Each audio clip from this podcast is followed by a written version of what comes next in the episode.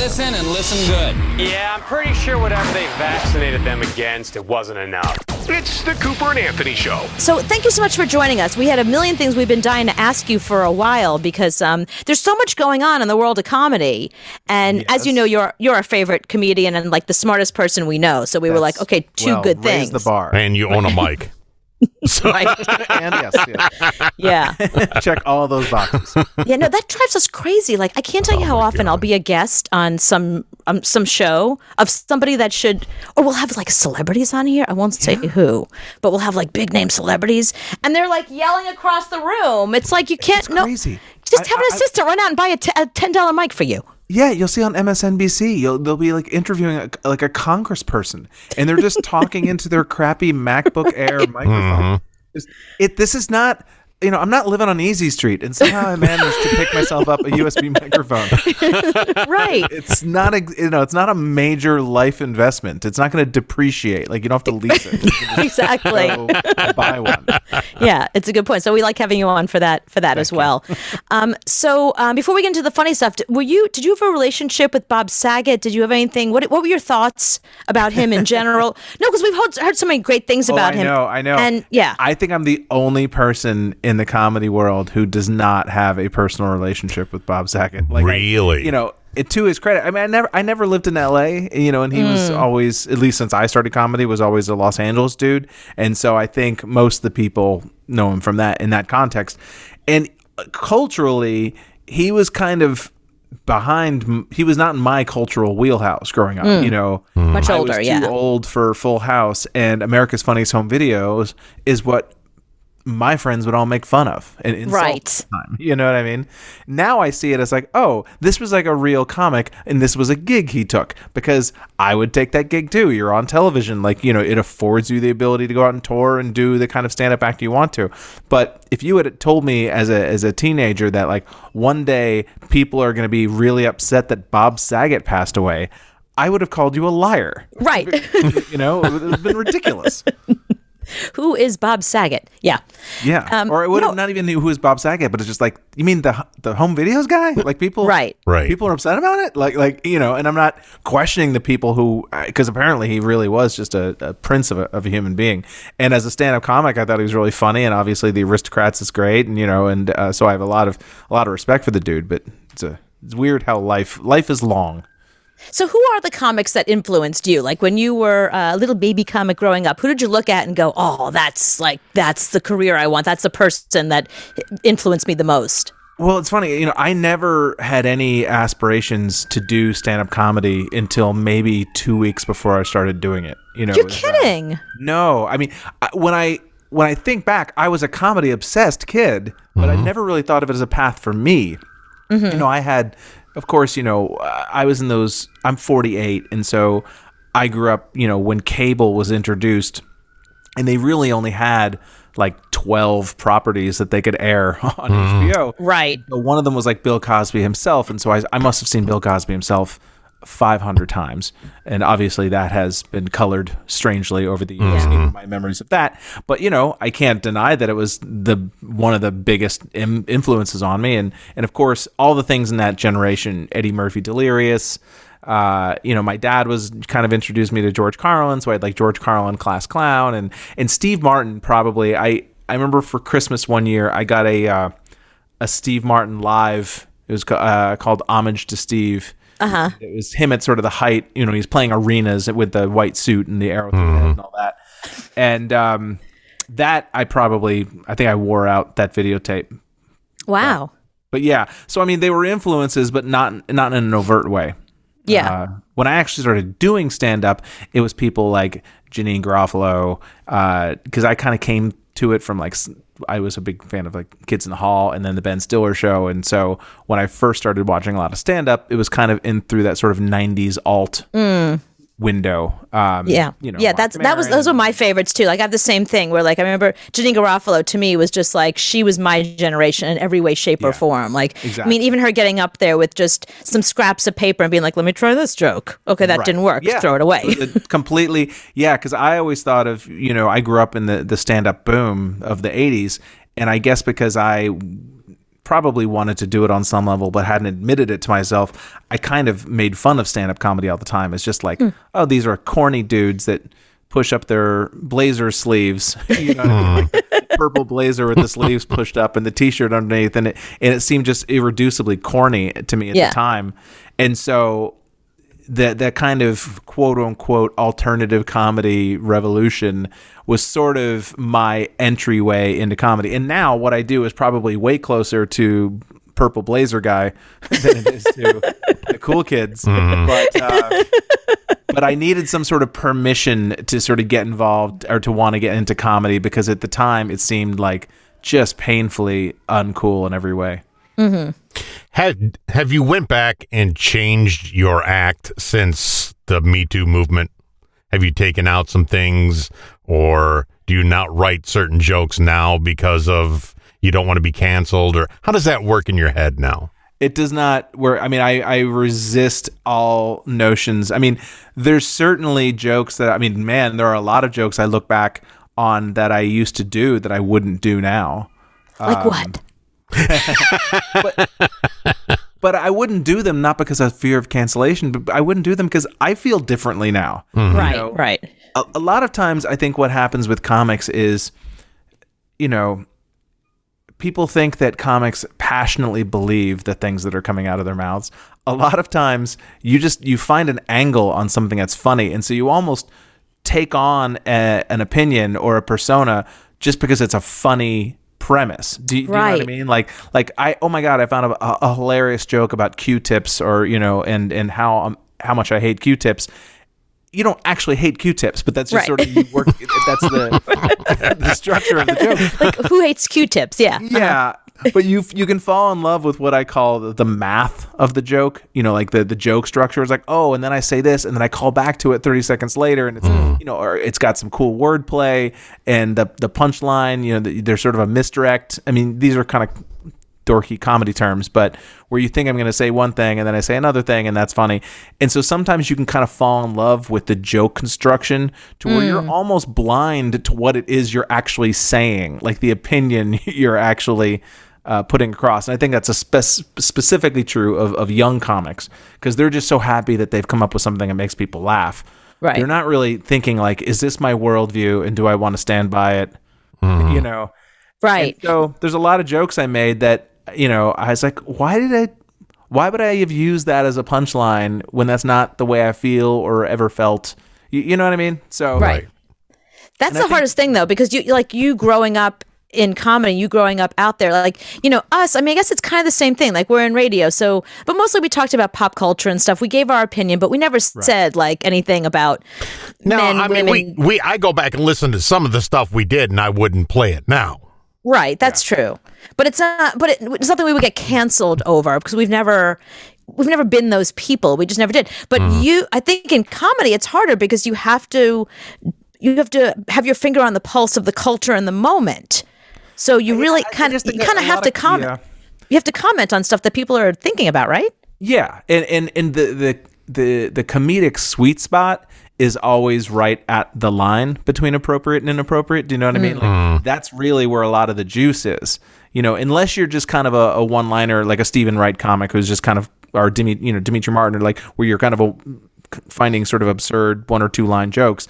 Mm-hmm. If you're actually kind of an opinion comedian, the the real exciting material is the stuff that kind of makes people feel two ways at once. You know, where it's like, oh, that's that's so wrong and that's so right, like that, and that's obviously going to that line is going to change.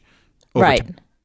And But does it? I mean, how do you feel about that? Because every time I hear a comic have to defend something that they said because they were trying to be funny, or they were funny, or they or they're just funny, um, I'm always like, you know, I remember working with Joan Rivers for years. I people know that I used to produce her radio show, and you know, she would say like some outrageous stuff, but she was like, "I'm a comedian, tough shit." Like that's, I mean, she didn't come up in a time people would cancel you, but she would say some pretty outrageous stuff that now she could never say, but she would still say it, even if it's something that you could never say. so, course. what's your what's your theory on that? What do you think about that? I think that, you know, that sort of idea of like, oh my God, you could never say that now is also what people were saying about blackface. you, know, you know what I mean? That I promise you, if you had gone back in time and be like, "Oh man, you can't joke about anything anymore." Th- so this is a, a constant conversation that has been put onto hyperdrive because Right. of social media because hmm. now you're able to actually hear the reactions of the people that maybe you're offending. And i don't think that invalidates the jokes. If the joke is funny enough i think you should stand by it but just expect that you're going to get some blowback. You know you're going to get and also to put that blowback in context that it's a lot of times the people who are quote unquote canceling you mm. they don't care about you. They're performing for their followers. Mm, they're- that's a good point. They're- trying to show their followers, look at what kind of person I am. I'm fighting this person. right. You know? Right. And so I kind of, you know, Bill Burr has a real great attitude about these things. I think like he's just kind of like, it's fine, whatever. Sure, you know, like when, people come at him, because a lot of the things he says I don't agree with, and I, to me, a lot of his jokes do fall on the other side of the line where I don't know that they're super helpful. But Hmm. either he's hilarious, in in in his mindset is just sure, get upset, okay, fine, Right. Mm-hmm. it's okay. you know, people are allowed to be upset and people are allowed to move on. And that, that sort of that whiny Bill Maher contingent is just like, mm. you just could not sound any older to me. Right. It's so true. I feel like I feel the same way. I feel like the stuff you're complaining about just makes you sound old. Doesn't make you Yeah. sound cool or woke. No, no, no. You know, it makes you No, sound it's not- stupid. and it's just like the last vestige of of a sort of dumb comedian is to kind of to go purely for like my comedy is a reaction to the reaction. that, that sort of mm-hmm. I'm s- I'm edgy by not being edgy. It's just such a corny, played Yeah. out sort of attitude to me. And so I, I it, my only feeling is, you know, the kids are always right. Whether they always end up being right because they're the ones who are going to be alive and we're not going to be, you know, and, Right. and when they're in their 40s and 50s, the kid you know, it's always the 25 year olds always determine what's going to be popular for the next, That's scary. you know.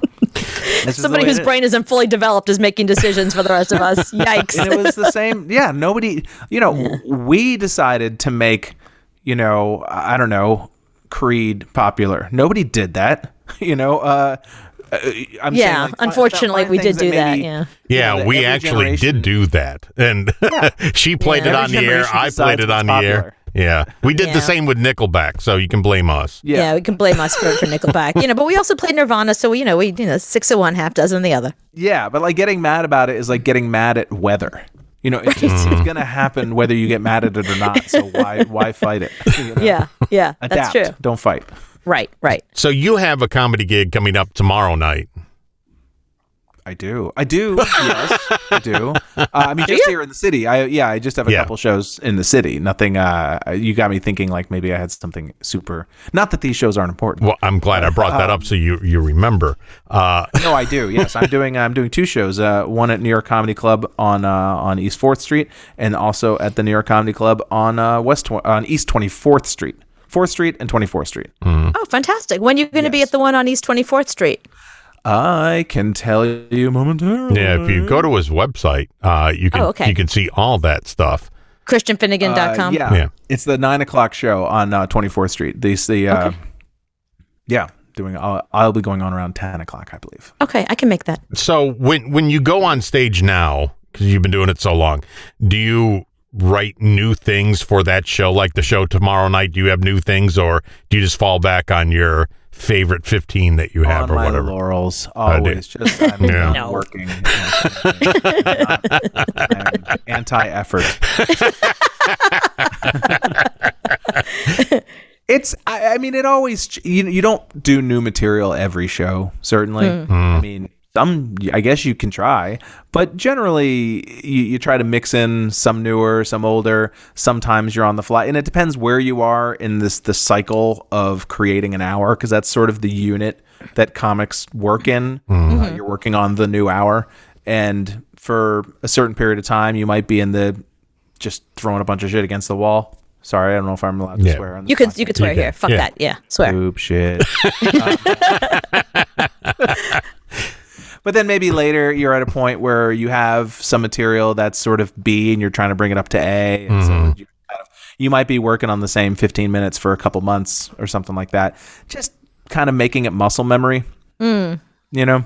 Right. But uh, every, everybody works a little differently. I I'm trying one of my 2022. I wouldn't call it a resolutions, but uh, one of my determinations for this year is that I really want to be more proactive about writing material as opposed to just being inspired, which I, I feel like is uh, uh, less less dependable. And so, how do you write? Like, do you ju- literally sit down and just think, like, okay, Christian, brain, Sometimes- go? Like, what do you do? Well, sometimes like like I have a little game that I play with myself called the alphabet game, which is just and this is just a me thing where I will literally just go through the alphabet and I'll write down one word for every letter, just you know, apple, you know, basketball, candle, you know, and and then I will try to spend 5 minutes on each word and just trying to write something as that with that as jumping off point. Doesn't mean it like you know, if the word is apple, you could be talking about fruit, you could be talking about computers, whatever. But it's sometimes a lot of it's garbage. It's kind of like stretching instead of working out, you know, or it's it's uh, like practicing instead of playing a game. But every once in a while, you'll find that that limitation is freeing that it actually gets you somewhere quicker than if you were just like i'm going to write about whatever i want it's like no don't write about whatever you want write about scissors for a couple minutes Right. Hmm. and strangely even though it's obviously a, not a an emotional word scissors or whatever it, it'll bring up some memory of like oh my god that kid who stabbed me in the face in third grade with a pair of scissors whatever you know and, and then all of a sudden you're off to the races Yeah, yeah. There's something funny in there. Um, all right, so you know, whenever you come, you would like to play a little game with you. So we have a little game tonight. You ready for some gameplay? Okay, so it's a new game that I'm calling Heinous Act or I Do That. okay Okay. All right. So here are situations that people have done or gotten themselves into, and uh, they're actually listeners of ours, and they want to know, like, do you think that what they did was heinous, heinous or act. like, you know, you would totally do this? Yes. Uh, okay. One of our listeners says that they use multiple email accounts to get free birthday drinks and birthday meals throughout the year, and they can go like a whole week and eat for free.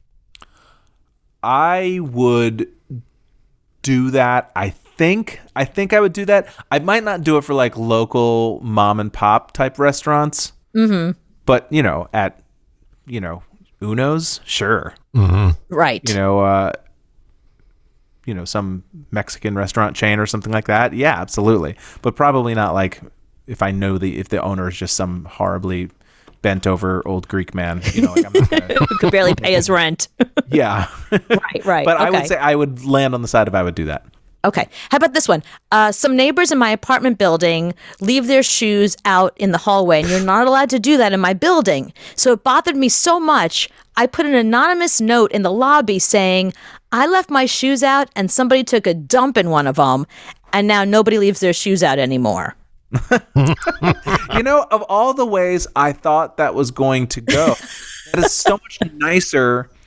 That's like cruelty free. You know, that like I thought she was going to say that she stole their shoes or she threw one in the trash or something, but no, she did something that didn't hurt anyone. Just made everyone change their behavior. I think that's that's pretty impressive. I thought I thought she was going to come off like very uh, to use a, an overused word, Karen-y. Uh, because I we have a very annoying downstairs neighbor who is a horrible person, and so I am very sensitive to nosy neighbors who expect peace and quiet and silence while also living in New York City. Right. But uh, but no, I think the way she handled it is impressive. So I wouldn't do that, but I would not call it a heinous act. Well, what's up with your neighbor?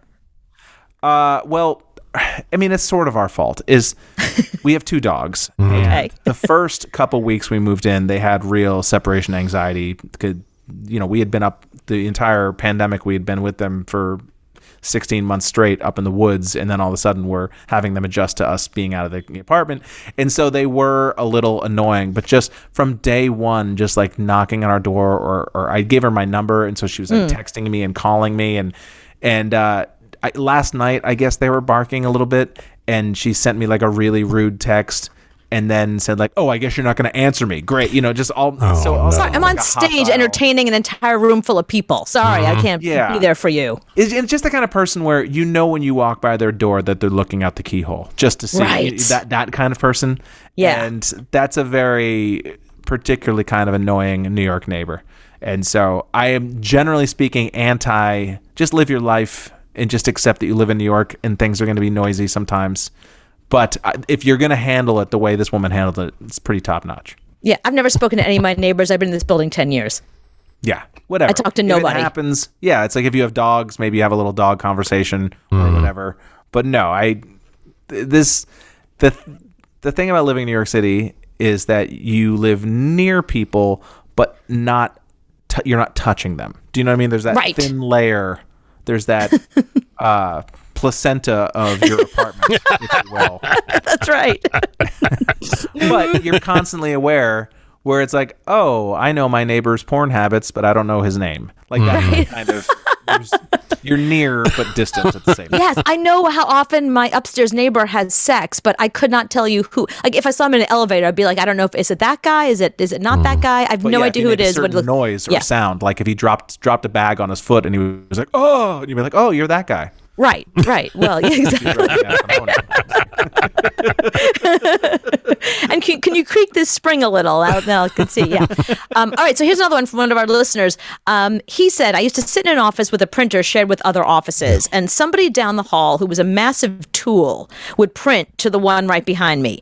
So I'd take the page before he arrived to get it. He'd sulk off and send it again and again and again. Then I'd put the whole pile back on the printer like they suddenly all came out at once.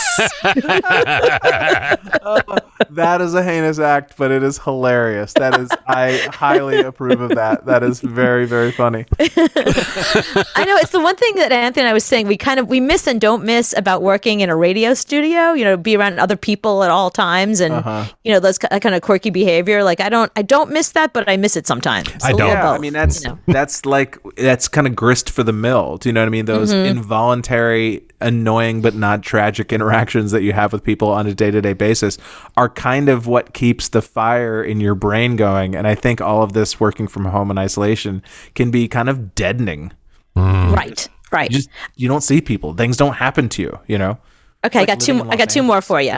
Um, okay, so one one guy says I have a weekly Zoom call with a guy that's married to a friend of mine. To mess with him, the wife texts me a photo of what he's wearing that day, so I go and wear the exact same thing. it's been That's eighteen brilliant. months, and he still can't figure out how I end up wearing the same thing as him every time we get on the Zoom call. Brilliant. But yeah, I mean that's that's impressive. That's dedication. I will say. No, I, I fully I fully endorse that. No, Yeah. no, I believe that one guy is banging that one guy's uh, wife. That's why she's texting him all the time.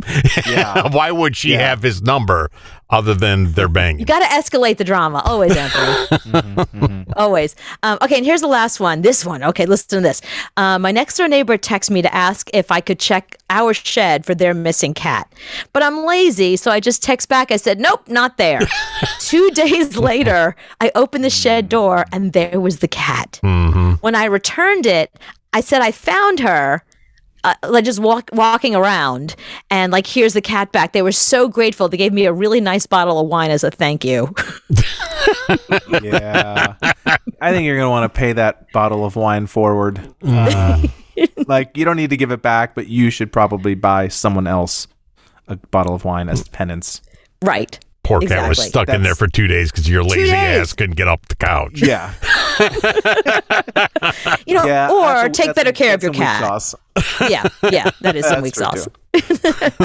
Well, thank you so much, Christian Finnegan. We love having you on. Thank you for sharing your little secret to comedy. But you know, so like you say that, and people listening, if they're interested in becoming comics, it's like they can start thinking of ways that they could. But you know, if you're not funny, you're not funny. It doesn't. You could give up all your special sauce. It does not matter. Well, I mean, I don't know if I fully buy that if you're not funny, you're not funny. I think if you don't. Okay, yeah, you're right. You're right. yeah, I was going to try to talk around it. Yeah. I think anyone can become an okay comedian, but you have to be naturally funny to be a good comedian, I think. Yeah, and I gotta tell you, I sometimes I'm funny on the radio, and I did that. Uh, I think we've discussed this. I did that uh, funny reporter contest where they stick you up at Gotham, and then they put you with a bunch of comedians who help you like write your act. Mm-hmm. That was the hardest thing I ever did. It's a totally different animal. Yeah, there's certain comedians who end up they're like mediocre comedians, but then they get into broadcasting and they're amazing. It's like basketball and baseball are different sports. You know, Michael Jordan was great at one, he wasn't super great at the other. That's just the you know. So people got to find what Whoopi their- what Goldberg their gifts are. lasted eight months at, on KTU. She was terrible. Yeah, Yeah. Yeah. Great comic, does great, amazing actress, not a radio person. Like that's probably not the medium for her. Mm-hmm. Yeah. I'm not sure I'm a comedy person. I'm, I'm think I'm I think I'm a busboy person. Is that Yeah. What What's next? I mean, if if this comedy thing doesn't work out, wh- where do you go? Uh, into the garage with the ignition on? in the workplace? Yeah. Right. Can you call us when you're doing that though? So we I at will, least yeah. do, it, do it on You'll the be my air. last conversation. Sweeps week. Thank you so much, Christian Finnegan. Bye, and guys. to find out where Christian is playing, ChristianFinnegan.com, and uh, go see him live because we have to support stand-up comedians. We got to support people who are out there, you know, doing doing the deed. And I'm uh, I'm at Christ Finnegan on all the social media platforms.